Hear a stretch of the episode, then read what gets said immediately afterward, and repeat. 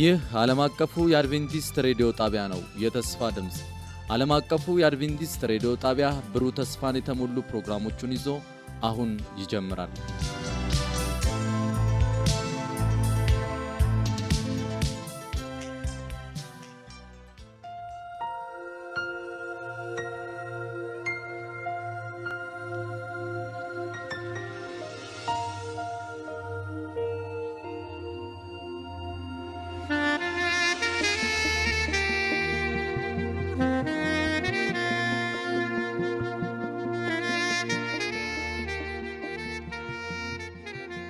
ሰላም ጤና ስጥልን። የተወደዳችሁ የዓለም አቀፉ የአድቬንቲስት ሬዲዮ አድማጮች እንደምን አላችሁ? ወቅታዊ መልእክት በሚል ርዕስ በፓስተር ኤፍሬም ዳዊት አማካኝነት እጅግ የሚያነቃቃና የሚባርክ ፕሮግራም ይዘንላችሁ እንቀርባለን። አድማጮቻችን ይህንን ፕሮግራም እርስዎም ሌሎችንም ጓደኞትን ጋብዘው እንድትከታተሉ እንጋብዛችኋለን። መልካም የበረከት ጊዜ እንዲሆንላችሁ እንመኛለን።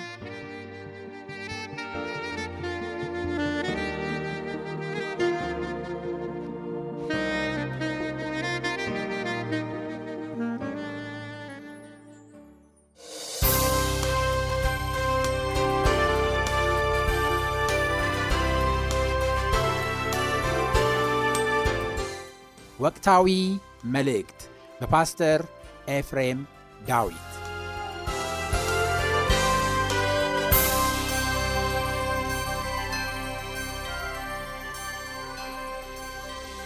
ሰላም ጤና ይስጥልኝ። እንዴት ሰነበታችሁ? በተለያየ ዘዴዎች ይህንን ትምህርት የምትከታተሉ ወገኖቻችን በያላችሁበት ሰላም ይድረሳችሁ ላለው ዛሬ እግዚአብሔር ረድቶን ደግሞ አምስተኛውን ክፍል አብረን ለመመልከት የእግዚአብሔርን ቃል ለማጥናት ለዚህ ሰዓት ስላደረሰን አምላካችንን ፈጣሪያችንን የሁላችንንም እግዚአብሔርን እናመሰግናለን። እንግዲህ እስካሁን ድረስ አራት ክፍሎችን አብረን ተጉዘናል። ዛሬ ደግሞ የምንመለከተው ልክ እንደ በፊቶቹ እጅግ በጣም አስፈላጊና ደግሞ ወቅታዊ ጊዜያዊም የሆነ መልእክት ነው እና በዚህ ዙሪያ ጸሎት በማድረግ እናንተም ቃሉን በመክፈት አብረን እንድናጠና ጋብዛችኋለሁ። እንግዲህ በእነዚህ ትምህርቶች ሁሌ እንደምናደርገው እግዚአብሔር እንዲያስተምረን አጭር ጸሎት በማድረግ ምንጀምር ይሆናል እና በያላችሁበት እንደሚመቻችሁ ሆናችሁ ከኔ ጋር ጸሎት እናደርጋለን። እንጸልይ። ቅዱስ አባታችን እግዚአብሔር ክብርና ምስጋና የሚገባ የሰማይና የምድር ፈጣሪ ያለ የነበርክ የምትመጣ አልፋና ኦሜጋ በዚህ ሰዓት ቃልህን ደግሞ እንደገና ለመመልከት ይህንን መልካም እድል ስለሰጠህን እናመሰግናለን። አምላክ ሆይ አሁንም ደግሞ እንጋብዛሃለን ቃልህን በመንፈስ ቅዱስ አማካኝነት ለሁላችንም ትገልጽ ዘንድ ታስተምረን ዘንድ ወደ እውነት ሁሉ ትመራን ዘንድ እኔንም አግዘኝ በዚህ ስፍራ ህዝብህም ሲሰማ ሲመለከት በማስተዋል በጥበብ አንተ አግዝ። አትለየን። ስለሰማን ተመስገን። በጌታ በኢየሱስ ክርስቶስ ክቡር ስም አሜን። የዛሬው አምስተኛ ክፍለ ርዕሳችን የመታተም ሚስጥርና ፍጻሜው ይላል። እንግዲህ በእነዚህ ከዚህ በኋላ ባሉትም የተወሰኑ ክፍሎች ስለ መታተም እውነት መጽሐፍ ቅዱስ የሚያስተምረውን እንመለከታለን። በእርግጥ መታተም ምን ማለት ነው? መታተምስ ዓላማው ምንድን ነው? ከኛስ ህይወት ጋር በተለይ ከፍጻሜው ዘመን ጋር ምን ያገናኘዋል የሚለውን በቻልነው አቅም ከእግዚአብሔር ቃል ከብሉይ ኪዳን ከመጀመሪያው ጀምሮ ለመመልከት እንሞክራለን። ከዛ በፊት ግን ሐዋርያው ጴጥሮስ በአዲስ ኪዳን በሁለተኛው መልእክቱ ላይ ማለትም በሁለተኛ የጴጥሮስ መልእክት ምዕራፍ 1 ቁጥር 12 ላይ የተናገረውን ቃል በመመልከት እንጀምር። እንዲህ ይላል፣ ስለዚህ እነዚህን ነገሮች ምንም ብታውቁ በእናንተም ዘንድ ባለ እውነት ምንም ብትጸኑ ስለ እነዚህ ዘወትር እንዳሳስባችሁ ቸል አልልም ይላል። አንዳንዶቻችን የምናያቸውን ነገሮች ከዚህ በፊት ልናውቅ እንችላለን። አንዳንዶቻችን ደግሞ በዚህ በወቅቱ እውነትም ጸንተን ሊሆን ይችላል። ነገር ግን እግዚአብሔር ምንድን ነው የሚለው በቃሉ ዘወትር ላሳስባችሁ ያስፈልገኛል ነው የሚለው። ይሄ በፊት እንግዲህ ሐዋርያዊ መልእክት ቸል አልልም ይህንን ለማድረግ እንደሚል እኛም ደግሞ ቸል ማለት የለብንም።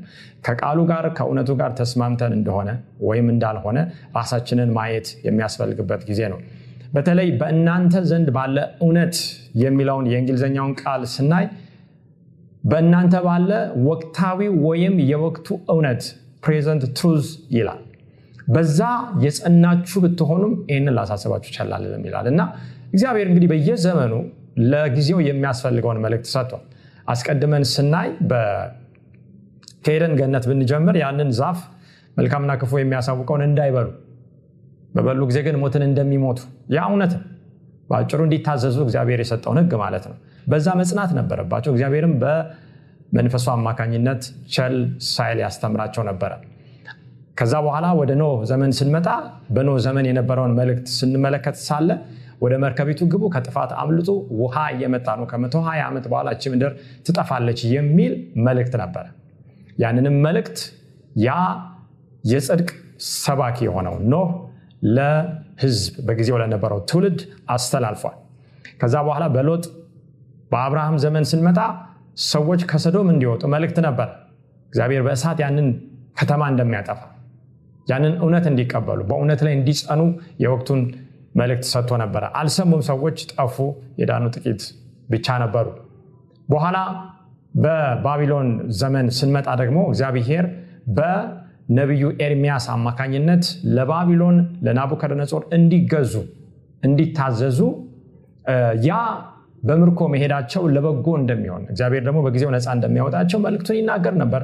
ወቅታዊ መልእክት በወቅቱ በነበሩ ነቢያቶች አማካኝነት ያስተላልፍ ነበረ። በኋላ በነ ነቢዩ ዳንኤል ዘመን ስንመጣ ደግሞ ከባቢሎን የሚወጡበት ወደ ኢየሩሳሌም ሄደው ቅጥሩን የሚሰሩበት ጊዜ እንደሆነ እናውቃለን። ያ ደግሞ በነ ነህሚያ ጊዜ እንደተፈጸመ እንመለከታለን። ወደ ተለያዩ ጊዜያቶችም ስንሄድ እንደዛ ነው። ወደ ተለያዩ ክፍለ ዘመናት በተለይ በአዲስ ኪዳን በምንመጣበት ጊዜ መንገድ ጠራጊ የነበረው መጥመቁ ዮሐንስ ጌታ ኢየሱስ ከመምጣቱ በፊት ሰውን በወቅቱ መልእክት ምን ይል ነበረ? ለሚመጣው ለመጀመሪያው ምጽአት ለጌታችን አገልግሎትና ለዛ የመዳን ጥሪ ያዘጋጅ ነበረ። ስለዚህ ንስሐ ግቡ፣ የእግዚአብሔር መንግስት ቀርባለች እና እያለ የንስሐንም ጥምቀት ያጠምቅ ነበር። ጌታችን ኢየሱስ ክርስቶስ እንግዲህ እውነት በሙላት የተገለጠበት ወደ እሱ ስንመጣ ሳለ ለዘላለም የሆነውን እውነት በወቅቱም የሚያስፈልገውን እውነት ከመጀመሪያው ምጽአት ጋር ተያይዞ ይናገር ነበር እና በየጊዜው እግዚአብሔር ምን ለማለት ነው መልእክቱን ይሰጣል። በዛ ላይ መጽናት ያስፈልገናል። ሌላ ከዚህ ጋር ተያይዞ መግቢያችን ላይ የምናየው በይሁዳ ቁጥር አምስት ላይ ያለውን መልእክት ነው። እንዲህ ይላል ዳሩ ግን ሁሉን አንድ ጊዜ ፈጽሞ ምንም የተማራችሁ ብትሆኑ ጌታ ከግብፅ አገር ሕዝቡን አድኖ የማያምኑትን በኋላ እንዳጠፋቸው ላሳስባችሁ እወዳለሁ ይላል። እንግዲህ በግብፅ ለነበረው ለእስራኤል በኋላም በሙሴ አማካኝነት ደግሞ ባለፉት ክፍሎች እንዳየነው ወደ ከነአን ይሄድ ዘንድ ነፃ የወጣው ዘፀአት የሆነለት ሕዝብ ምን ተሰጥቶት ነበር? የወቅቱ መልእክት ተሰጥቶት ነበር። በኋላ እንመለከታለን። አንዱ መልእክት ምንድነው? በወቅቱ የተሰጠው በጉበናችሁ በመቃናችሁ ላይ ያንን ጠቦት አርዳችሁ በእምነት ደሙን ቀቡ፣ የሞት መልአክ ወደ እናንተ አይገባም የሚል ነው። ነገር ግን ዳኑ፣ በዛ ደም ወጡ። ከዛ በኋላ ግን በአርባው ዓመት ጉዞ ላይ ደግሞ ሊያምኑትና ሊከተሉት የሚገባ እውነት ነበር። አንዱ እውነት የቤተ መቅደስ እውነት ነው። የአብሯቸው የሚሄደው የድንኳኑ እውነት ነው። በዛ ውስጥ እግዚአብሔር እንደሚገኝ በዛ ስፍራ የሚሰዋው መስዋዕት ያ እንስሳ የሚመጣውን መሲህ እንደሚያመላክት እነሱም በእምነት ያንን እንዲሰዉ በስርየት ቀን በፍርድ ቀን ደግሞ ከኃጢአታቸው ሁሉ እንዲነጹ እነዚህ የወቅቱ መልእክት ተሰጥቶት ነበረ። የማያምኑት ግን ተገኙ። አያችሁ፣ የማያምኑት ጠፉ ይላል መጽሐፍ ቅዱስ። ስለዚህ ይህን ነገር ምንም ብናውቅ ወገኖች መጽሐፍን ብናነብ በደንብ መጽሐፍትን ብናስተውልም በወቅቱ እውነትም ላይ ብንመሰረትም ምን ያስፈልገናል? ሊያሳስበን እግዚአብሔር እንድናስተውል ሊረዳን ይፈልጋል። በጣም ያሳዝናል። አንዳንድ ሰዎች የከነአን border ላይ ወይም እዛ ድንበር ላይ ነው የጠፉት። በደንብ ስታስተውሉ ሙሴን ጨምሮ ሙሴ እንግዲህ ጠፋ አንልም፣ ድኗል፣ ወደ እግዚአብሔር ወደ ሰማይ ሄዷል። ነገር ግን ምድራዊውን ከነአን ሊገባ አልቻለም። እነዚህ ሁሉ ባለማመን ምን ባለመሆን ነው? ባለማመን የምድሪቱን ከነአን ሳይገቡ ኢያሱና ካሌብ ከግብፅ ከወጡት ሁለቱ ብቻ እንደገቡ መሀል ላይ የተወለደው ትውልድ ግን ወደ በብዙ መቶ ሺህ የሚቆጠር በምድረ በዳ የተወለደው ትውልድ እንደገባ እናውቃለን ወደ ከነአን ምድር። እንግዲህ ስለ እግዚአብሔር ቃል ስንመለከት በተለይ አሁን ስለ ማህተም ስለ መታተም የሚለውን ርዕስ ስንመለከት ሳለ ለአንዳንዶቻችን አዲስ ሊሆን ይችላል። ለአንዳንዶቻችን ይሄ እንደው ያስፈልግ ይሆን ወይ በዚህ ጊዜ ስንት መማር ያለብን ነገር ስለ ጌታ ስለ ፍቅሩ ለምን አንናገርም? ለምን አንሰብክም? ለዛ ስለዛ ለምን አንሰማም ልትሉ ትችላላችሁ። አዎ እንዲህ አይነት ነገሮች በትንቢት በራእይ ተቀምጠዋል ወገኖቼ። ለምሳሌ የአውሬው ምልክት 666 አርማጌዶን፣ እነዚህን የመሰሉ ሌሎች ቃላቶች ተቀምጠዋል እና ብዙ ጊዜ እየተዘጋ እየታተመ ይሄ ብዙ የሚያስጨንቀን ነገር እንዳልሆነ በመረዳት ሰዎች ይህንን አያጠኑ። በጣም ከመጨረሻው ዘመን ጋር ተያይዞ በተለይ የራእይ መጽሐፍን ብዙ ሰዎች ገልጦ ለማንበብ እና ያንንም ደግሞ ለሌሎች ለማስረዳት አይደፍሩም።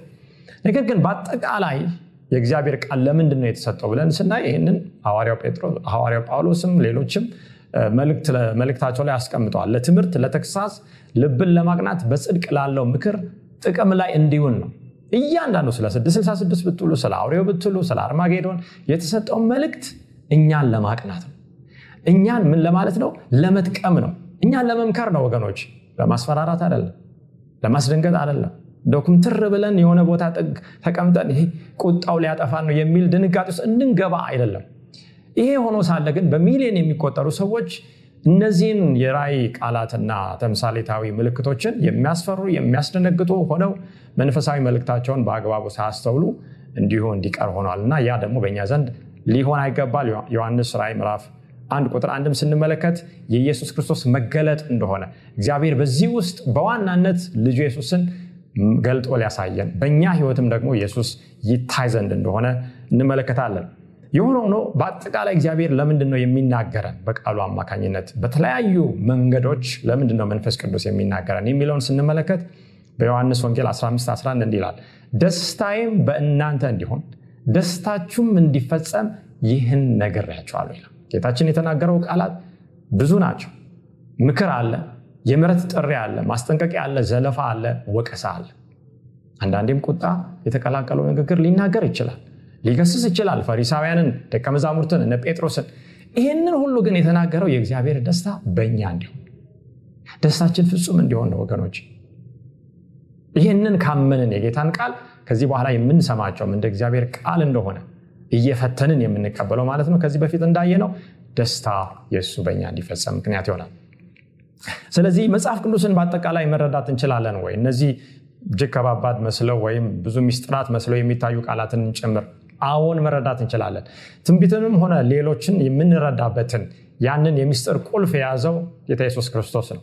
ሚስጥርን የሚፈታ ቁልፍ በሱ አለ። ሰው ሊያስተምር አይችልም፣ ስጋ ሊያስተምር አይችልም። ስለዚህ ከሱ ጋር ለመስማማት እኛ መወሰን ያስፈልገናል። እንዴት ነው የሚገልጥልን? ምንድን ነው ቅድመ ሁኔታው? በመጽሐፍ ቅዱስ የተቀመጠው መስፈርት የእግዚአብሔርን ቃል ለመረዳት የሚለውን ስናይ ለተገለጠው ቃል ለመታዘዝ እንደ ጸጋዋ መጠን ለበራላቸው ብርሃን ለመታዘዝ እና በዛ ለመመላለስ ፍቃደኛ ለሆኑ ሁሉ ክርስቶስ የመታተምን ምስጢር ጨምሮ ግልጽ አድርጎ ማስታወቅ ይፈልጋል። ምክንያቱም ብዙ ጊዜ ብርሃንን እንሻለን፣ መጽሐፍ ቅዱስን መረዳት እንፈልጋለን። ለምንድን ነው ያንን የምንፈልገው? እውቀት ብቻ ይሄ በአሃዝና በኢንፎርሜሽን ብቻ አእምሯችንን ለመሙላት ከሆነ እንደ ሌላው ዓለም ትምህርት አይሆንም። ይሄ ግን የህይወት ጉዳይ ነው። በዛ ለመመላለስ የምንፈልግ በእርግጥ እውነትን ለማግኘት የምንሻ ከሆነ ጌታ ይገልጣል። ምንም በዚህ ችግር የለበትም። እንግዲህ የእግዚአብሔር ማህተም ምንድን ነው? አንድ እግዚአብሔር በሰዎች ላይ ማህተምን ወይም ምልክትን የሚያደርግበት አላማስ ምክንያት ምንድን ነው? እነዚህ ሁለቱ ጥያቄዎችን በደንብ ማየት ያስፈልገናል። እንድገመው። ማህተሙ ምንድን ነው? አንድ ሁለተኛ ማህተሙን በሰዎች ላይ የሚያደርግበት ወይም ምልክቱን የሚያደርግበት ዓላማ ምንድን ነው? ከዚህ ከእግዚአብሔር ማህተምስ ሌላ ተቃራኒ ማህተም ወይም ምልክት አለ የሚለውንም አያይዘን እንመለከታለን። እንግዲህ የመጀመሪያውን ምልክት የምንመለከተው በዘፍጥረት ምዕራፍ አራት ላይ ነው። በዚህ ስፍራ የመጀመሪያ ልጆችን እንመለከታለን። ከመጀመሪያ ወላጆች የተወለዱትን ቃየንና አዳም። ከዘፍጥረት አራት ከቁጥር ሶስት ጀምሮ እንመልከት። እጅግ በጣም ይሄ ለእኛ አስፈላጊ ስለሆነ በብሉ ኪዳን ያለውን በማየት እንጀምራለን። ምን ይላል እግዚአብሔር ቃል? ከብዙ ቀን በኋላ ቃየን ከምድር ፍሬ ለእግዚአብሔር መስዋዕትን አቀረበ፣ አቤልም ደግሞ ከበጎቹ በኩራትና ከስቡ አቀረበ። ሁለቱም ለአምልኮ ምናሉ ተሰበሰቡ። እነዚህ በምድር ላይ የነበሩ ሰዎች አምልኮን እንደሚፈጽሙ የሚናገር ነው። እግዚአብሔርም ወደ አቤልና ወደ መስዋዕቱ ተመለከተ፣ ወደ ቃየንና ወደ መስዋዕቱ ግን አልተመለከትም። ይመለከታል አምላክ መጀመሪያ የቀረበውን አምልኮ መስዋዕት ሳይሆን አቅራቢዎቹን ያንን መስዋዕትን የሚያመጡትን ሰዎች። ቃየንም እጅግ ተናደደ፣ ፊቱም ጠቆረ። ለምን? እግዚአብሔር ወደ አቤልና ወደ መስዋዕቱ ነው የተመለከተው፣ ወደ እሱ ጭራሽ አልተመለከተም፣ አልተቀበለም። እግዚአብሔርም ቃየንን አለው፣ ለምን ተናደድክ? ለምንስ ፊትህ ጠቆረ? እዚህ ጋር ወገኖቼ ምንድን የምናየው? ከአንድ ማህፀን የወጡትን ወንድማማቾችን ነው የምናየው። አንዱ በእግዚአብሔር መንገድ መስዋዕትን ሲያቀርብ፣ አንዱ ደግሞ በራሱ ወይም በሰው መንገድ መስዋዕትን ሲያቀርብ እንመለከታለን። ሁለቱም ግን በአምልኮ ውስጥ እንዳሉ አምነው ለእግዚአብሔር ሲሰግዱ እንመለከታለን። የአንዱን ሲቀበል የአንዱን ደግሞ ሳይቀበል ሲቀር እንግዲህ ይህ አምልኮ ተቀባይነት ያጣው ቃየን ፊቱ ጠቆረ ይላል። ይገርማል። ቃየን ራሱ እግዚአብሔር አምልኮን እንዳልተቀበለ አውቋል ማለት በመንፈስ ቅዱስ ተረድቷል የሰራው ስህተት እንደሆነ። ወገኖች ይህንን አመፅ ብለን ተመልክተናል ከዚህ በፊት። ይሄ በተለይ አመፅ የሚለው ቃል ኢኒኪቲ የሚለው የመጽሐፍ ቅዱስ ቃል የሚታወቅ ኃጢአትን ማድረግ እያወቁ ኃጢአትን ማድረግ። ምክንያቱም ጌታችን እናንተ አመፀኞች ከኔ ራቁ ከቶ አላወቋቸውም የሚለውን ተመልክተናል። የእግዚአብሔርን መርህ እና ድንጋጌውን ቃየን ያውቃል ወይ? አዎ ያውቃል። ምክንያቱም የአንድ እናት የአንድ አባት ልጆች ናቸው። አዳምና ሔዋን ለቃየንና ለአቤል የተለያየ ትምህርት አላስተማሩ። እግዚአብሔር የሰጣቸውን አውርሷቸዋል። ምንም እንኳን ይህንን ቢያቅም ቃየን በአመፅ ግን እምብየው እግዚአብሔር የተናገረው እዛው ለሱ ይቆይ፣ እኔ ግን ከምድር ፍራፍሬና አትክልት የፈለግኩትን አቀርባለሁ። ያ ጠቦት የሚያመላክተው ማንን ነው ብለን ስናይ የእግዚአብሔር ልጅ ኢየሱስ ክርስቶስን የመዳን መንገድ ወደ እግዚአብሔር አብ የሚያደርሰውን ነው የሚወክለው። አቤል ያደረገው፣ ቃየን ግን ይህንን ሳይቀበል ሲቀር ሪጀክት ሲያደርግ ጌታ ኢየሱስ ክርስቶስን ነው የምንመለከተው። ዘፍጥረት አራት ቁጥር ሰባት ላይ የእግዚአብሔርን ቃል ስንቀጥል እንዲህ ይላል፣ መልካም ብታደርግ ፊትህ የሚያበራ አይደለምን? መልካም ባታደርግ ግን ኃጢአት በደጅህ ታደባለች። ፈቃዷም ወደ አንተ ነው፣ አንተ ግን በእርሷ ንገስባት። የመጀመሪያው ኃጢአት እንደ እግዚአብሔር ፍቃድ ለእግዚአብሔር መስዋዕትን አለማቅረብ ነው፣ የቃየን ማለት ነው። ከዛ በኋላ ነው ወንድሙን ወደ መግደል ወደ ሁለተኛው ኃጢአት ሄደው። ስለዚህ መልካም አላደረግክም፣ ኃጢአት አሁንም እያደባች ነው በፊት አንተ ግን ንገስባት። አሁን እግዚአብሔር ይገርማል። እዚህ ስፍራ ወገኖቼ ለንስሐ ጥሪ እያደረገ ነው። ተመለስ፣ በልብህ ባለው ሀሳብ አትቀጥል። አሁንም ሌላ ነገር እያሰብክ ነው። ያቀረብከው መስዋዕት አምልኮ ትክክል አይደለም። የእግዚአብሔርን ቃል ሕግ አልታዘዝክም። ተው።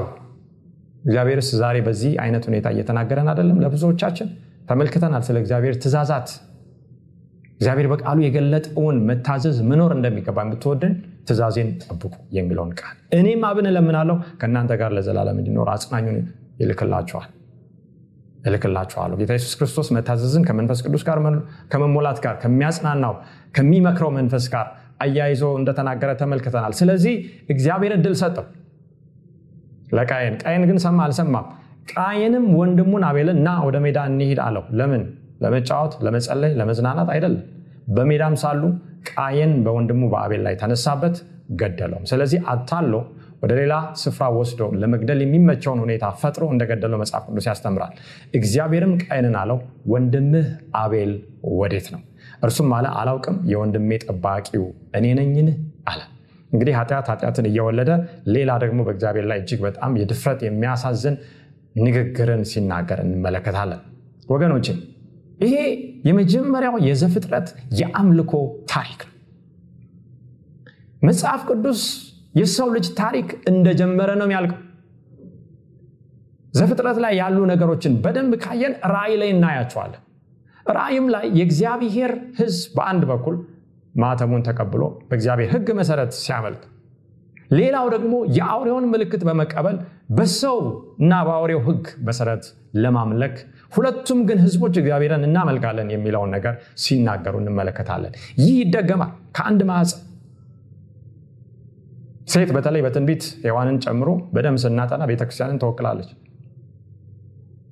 በ1260 ዓመታት በጨለማው ዘመን የእግዚአብሔር ቤተክርስቲያን ነኝ የምትል ነው እውነተኞችን ስታሳደድ የነበረው። ይህንን አይተናል።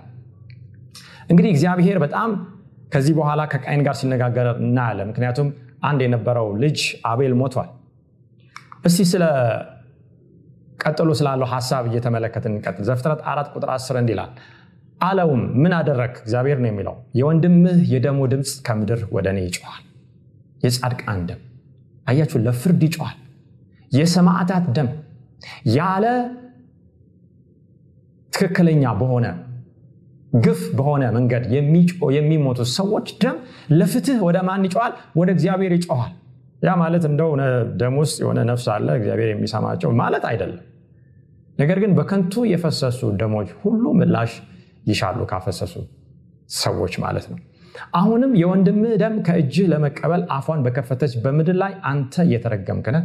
ይሄ እንግዲህ ቀጥሎ አዳምን እግዚአብሔር ከረገመ በኋላ ድጋሚ የረገመበት ነው እና ምድር ሁለተኛ ጊዜ በእርግማን ውስጥ ስትወድቅ ስትላሽቅ የሚያስፈልገውን ፍሬ ሳትሰጥ ስትቀር እንመለከታለን።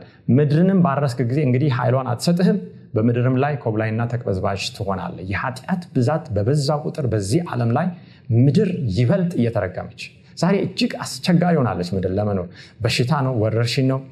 እርሻ አርሶ እንደ ድሮ አዝመራን ወይም እህልን ለማግኘት ከባድ የሆነበት ጊዜ ነው ለገበሬዎች፣ ለሁሉም ሰው። የድሮ የምግብ ጣዕም የጠፋበት ዘመን ነው። ጥቂት የቆዩ ሰዎች እንኳን ይህንን ይናገራሉ። ሁሉም ነገር የተወደደበት ሰዓት ነው። ትልቁ የምግብ እጥረት፣ ድርቅ፣ ረሃብ በምድር ላይ የሆነበት ለምን? ኃጢአት በበዛ ቁጥር በሽታው ይህ እርግማኑ እየበዛ እንደሚሄድ ከዚህ እንረዳለን። ቃየንም እግዚአብሔርን አለው ኃጢአቴ ልሸከማት የማልችል ታላቅ ናት። አሁን እንግዲህ ቃየን በእውነት ተጸጽቶ ንስሐ ውስጥ ነው ወይ ስንል አይደለም። እንመልከት። እነሆ ዛሬ ከምድር ፊት አሳደድከኝ፣ ከፊትህም እሰወራለሁ፣ በምድርም ላይ ኮብላይና ተቅበዝባዥ እሆናለሁ፣ የሚያገኘኝም ሁሉ ይገድለኛል። ምን እያለ ነው ቃየን? ቃየን እያለ ያለው የሰራው ኃጢአት ሳይሆን አሳዝኖት ንስሐ እየገባ ያለው የሰራው የኃጢአት ውጤት በእሱ ላይ የሚመጣው ውጤት ያ ክፋት ነው ያሳዘነው። ይሄ ትክክለኛ ንስሐ አይደለም። ትክክለኛ ንስሐ እግዚአብሔር በቃሉ እንደሚያስተምረን እግዚአብሔርን ስለበደልን ስላሳዘን ነው አዝናለው፣ እጸጸታለሁ በሰራሁት ኃጢአት የምንለው ነው። ለዚህ ነው ሐዋርያ ጳውሎስ በተለይ በመልእክቱ ምንድን ነው የሚለው? አዝናችኋል። ይሄ ሐዘናችሁ ግን ወደ ምን አድርሳችኋል? ወደ መዳን ለሚሆን ንስሐ አድርሷችኋል ይላል። ወገኖች የኃጢአት እግዚአብሔር ላይ በመስራታችን ዳዊት መዝሙረኛው ሲናገር አንተን ብቻ ምናልኩ በደሉ ኃጢአቴ በፊትህ ነው። ስለዚህ እግዚአብሔርን በመበደሉ ቃየን ንስሐ አልገባ። የሰራው ኃጢአት ግን የሚያመጣውን ውጤት በማየት ሲጸጸት እናያለን። ያ እግዚአብሔር የሚቀበለው ንስሐ አይደለም። እግዚአብሔርም እርሱን አለው እንዲህ እንግዲህ ቃየንን የገደለ ሁሉ ሰባት እጥፍ ይበቀልበታል። እግዚአብሔርም ቃየንን ያገኘው ሁሉ እንዳይገድለው ምልክት አደረገለት። አሁን ቃየን ያገኘኝ ሁሉ ይገድለኛል ያለውን እንመልከት። ለምንድን ነው ያለው? አያችሁ። ቃየን ይህንን የእግዚአብሔርን ትእዛዝ ይህንን ትክክለኛውን አምልኮ ሳያደርግ ሲቀር ወንድሙንም ሲገል በኃጢአቱም ሲጸና በአመፁ ሲቀጥል ማለት ነው የእግዚአብሔር ጥበቃ በዙሪያው ያለው እንደተነሳ ገብቶታል። ከዚህ በፊት ቃየን እንዲህ አይነት ፍርሃት ውስጥ ሆኖ መጽሐፍ ቅዱስ አያስተምረንም። እንዲህ አይነት ተስፋ ቢስ ረዳተ ቢስ ሆኖ ራሱን ሲያይ አንመለከትም። በገዛ ጥፋቱ በገዛ እጁ የመላእክትን ጥበቃ ከዙሪያው ሲያነሳ እናያለን። ምክንያቱም እግዚአብሔርን በሚፈሩ ዙሪያ የማን መላእክት ይሰፍራሉ? የእግዚአብሔር መላእክት ይሰፍራሉ ተብሎ ተጽፏል።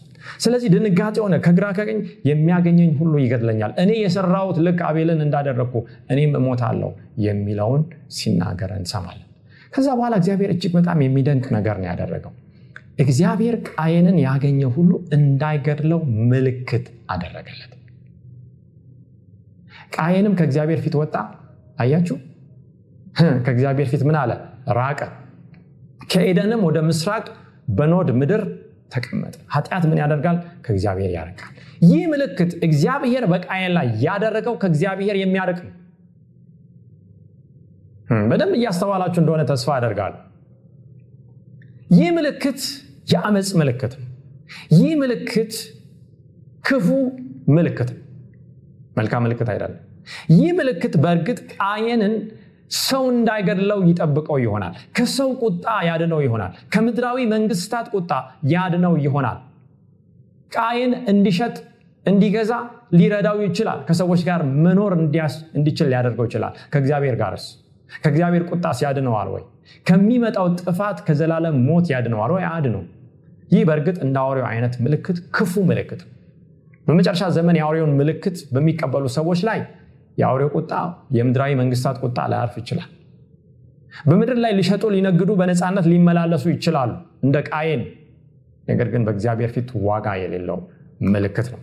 በተለይ በአንደኛ ዮሐንስ 3 11 ሐዋርያ ዮሐንስ ስለዚህ ሲመሰክር እንዲህ ይላል ከመጀመሪያ የሰማችኋት መልእክት እርስ በርሳችን እንዋደድ የምትል ይህች ናትን ከክፉ እንደነበረ ወንድሙንም እንደገደለ እንደ ቃየል አይደለም ስለምንስ ገደለው? የገዛ ስራው ክፉ የወንድሙ ስራ ስለነበረ ነው? ጽድቅ ስለነበረ ነው። አቤል የሰራው ስራ ምን አይነት ነው? የጽድቅ ስራ ነው። አቤል ምን አይነት ምልክትን ይዞ ነው ያረፈው? የጽድቅ ማህተምን ይዞ እግዚአብሔር የራሱ ንብረት እንደሆነ አረጋግጦ ነው ያረፈው። ስለዚህ እርስ በእርሳችን ምን እንበል ነው? እንዋደድ። እቺ የመጀመሪያ መልእክት ናት። እርስ በእርሳቸው ሊዋደዱ አልቻሉም። አቤል አልጠላም ቃይን ጠልቶት ግን እስከ ሞት ድረስ ጥላቻውን ገልጧል። ስለዚህ የገዛ ስራ ክፉ እንደሆነ እንመለከታለን። የቃየን ስራ በዕብራውያን 11 ቁጥር 4 ላይ ይህንን የመጀመሪያውን ምልክት ሚስጥር ስንመለከት ሳለ እንዲህ አቤል ከቃየል ይልቅ የሚበልጥን መስዋዕት ለእግዚአብሔር በእምነት አቀረበ። በምን አቀረበ? በእምነት። ምን አይነት የጽድቅ የሆነን ስራ ሰራ? በዚህም እግዚአብሔር ስለ ስጦታው ሲመሰክር እርሱ ጻድቅ እንደሆነ ተመሰከረለት። ሞቶም ሳለ በመስዋዕቱ እስከ አሁን ምን ይላል? ይናገራል። አያችሁ የአቤል መስዋዕት እስከ ፍጻሜው ዘመን ድረስ እግዚአብሔር የሚቀበለው አምልኮ ምን እንደሆነ ይናገራል። በተሰጠው መርህና በእግዚአብሔር ፈቃድ አምልኮን መፈጸም ምን ማለት እንደሆነ። ምክንያቱም ደም ሳይፈስ ስርየት የለም ዕብራውያን 922 ላይ ቃየን ያቀረበው መስዋዕት በውስጡ ምንም አይነት ደም የለውም። ዛሬ ለዚህ ነው እግዚአብሔር በልጁ በኢየሱስ ክርስቶስ በደሞ አማካኝነት በደሙም አማካኝነት በመታተም ከዚህ ከሚመጣው ቁጣ ልንድን እንደምንችል እንመለከታለን። እንግዲህ የቃየልን ምልክት ስናጠቃልል ሳለ የቃየል አምልኮ ምን አይነት አምልኮ ነው? ህግን መተላለፍ ላይ መሰረት ያደረገ አምልኮ ነው። በእግዚአብሔር ላይ አመፅ ነው። ታዛዥ ወንድሙ ላይ መቅናት ነው ውጤቱ ከዛ በኋላ ይህንን ወንድሙን የገዛ ወንድሙን በፍቅር መሸከም ሲገባው በንስሐም ደግሞ ከክፉ ሀሳቡ ከክፉ ስራ መመለስ ሲገባው አቤልን እንደጠላ ነው። በኋላ በእግዚአብሔርም ላይ ጥላቻውን ገልጧል። ምክንያቱም የወንድሜ ጠባቂ ነኝን ማለት ይሄ እጅግ የትዕቢት መልስ ነው። ከዛ ጥላቻውን ወንድሙን በመግደል እንደገለጸ እንመለከታለን።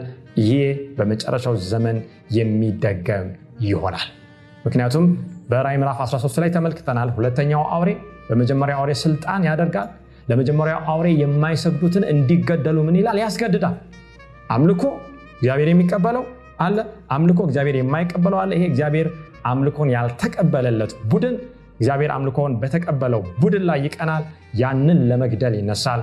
ይህ ከሞት አዋጅ ከመንግስታት ጋር ተያይዞ ምን እንደሚመስል ባለፉት ክፍሎች አይተናል። ማህተሙ ከዚህ ጋርም ግንኙነት አለው ማለት ነው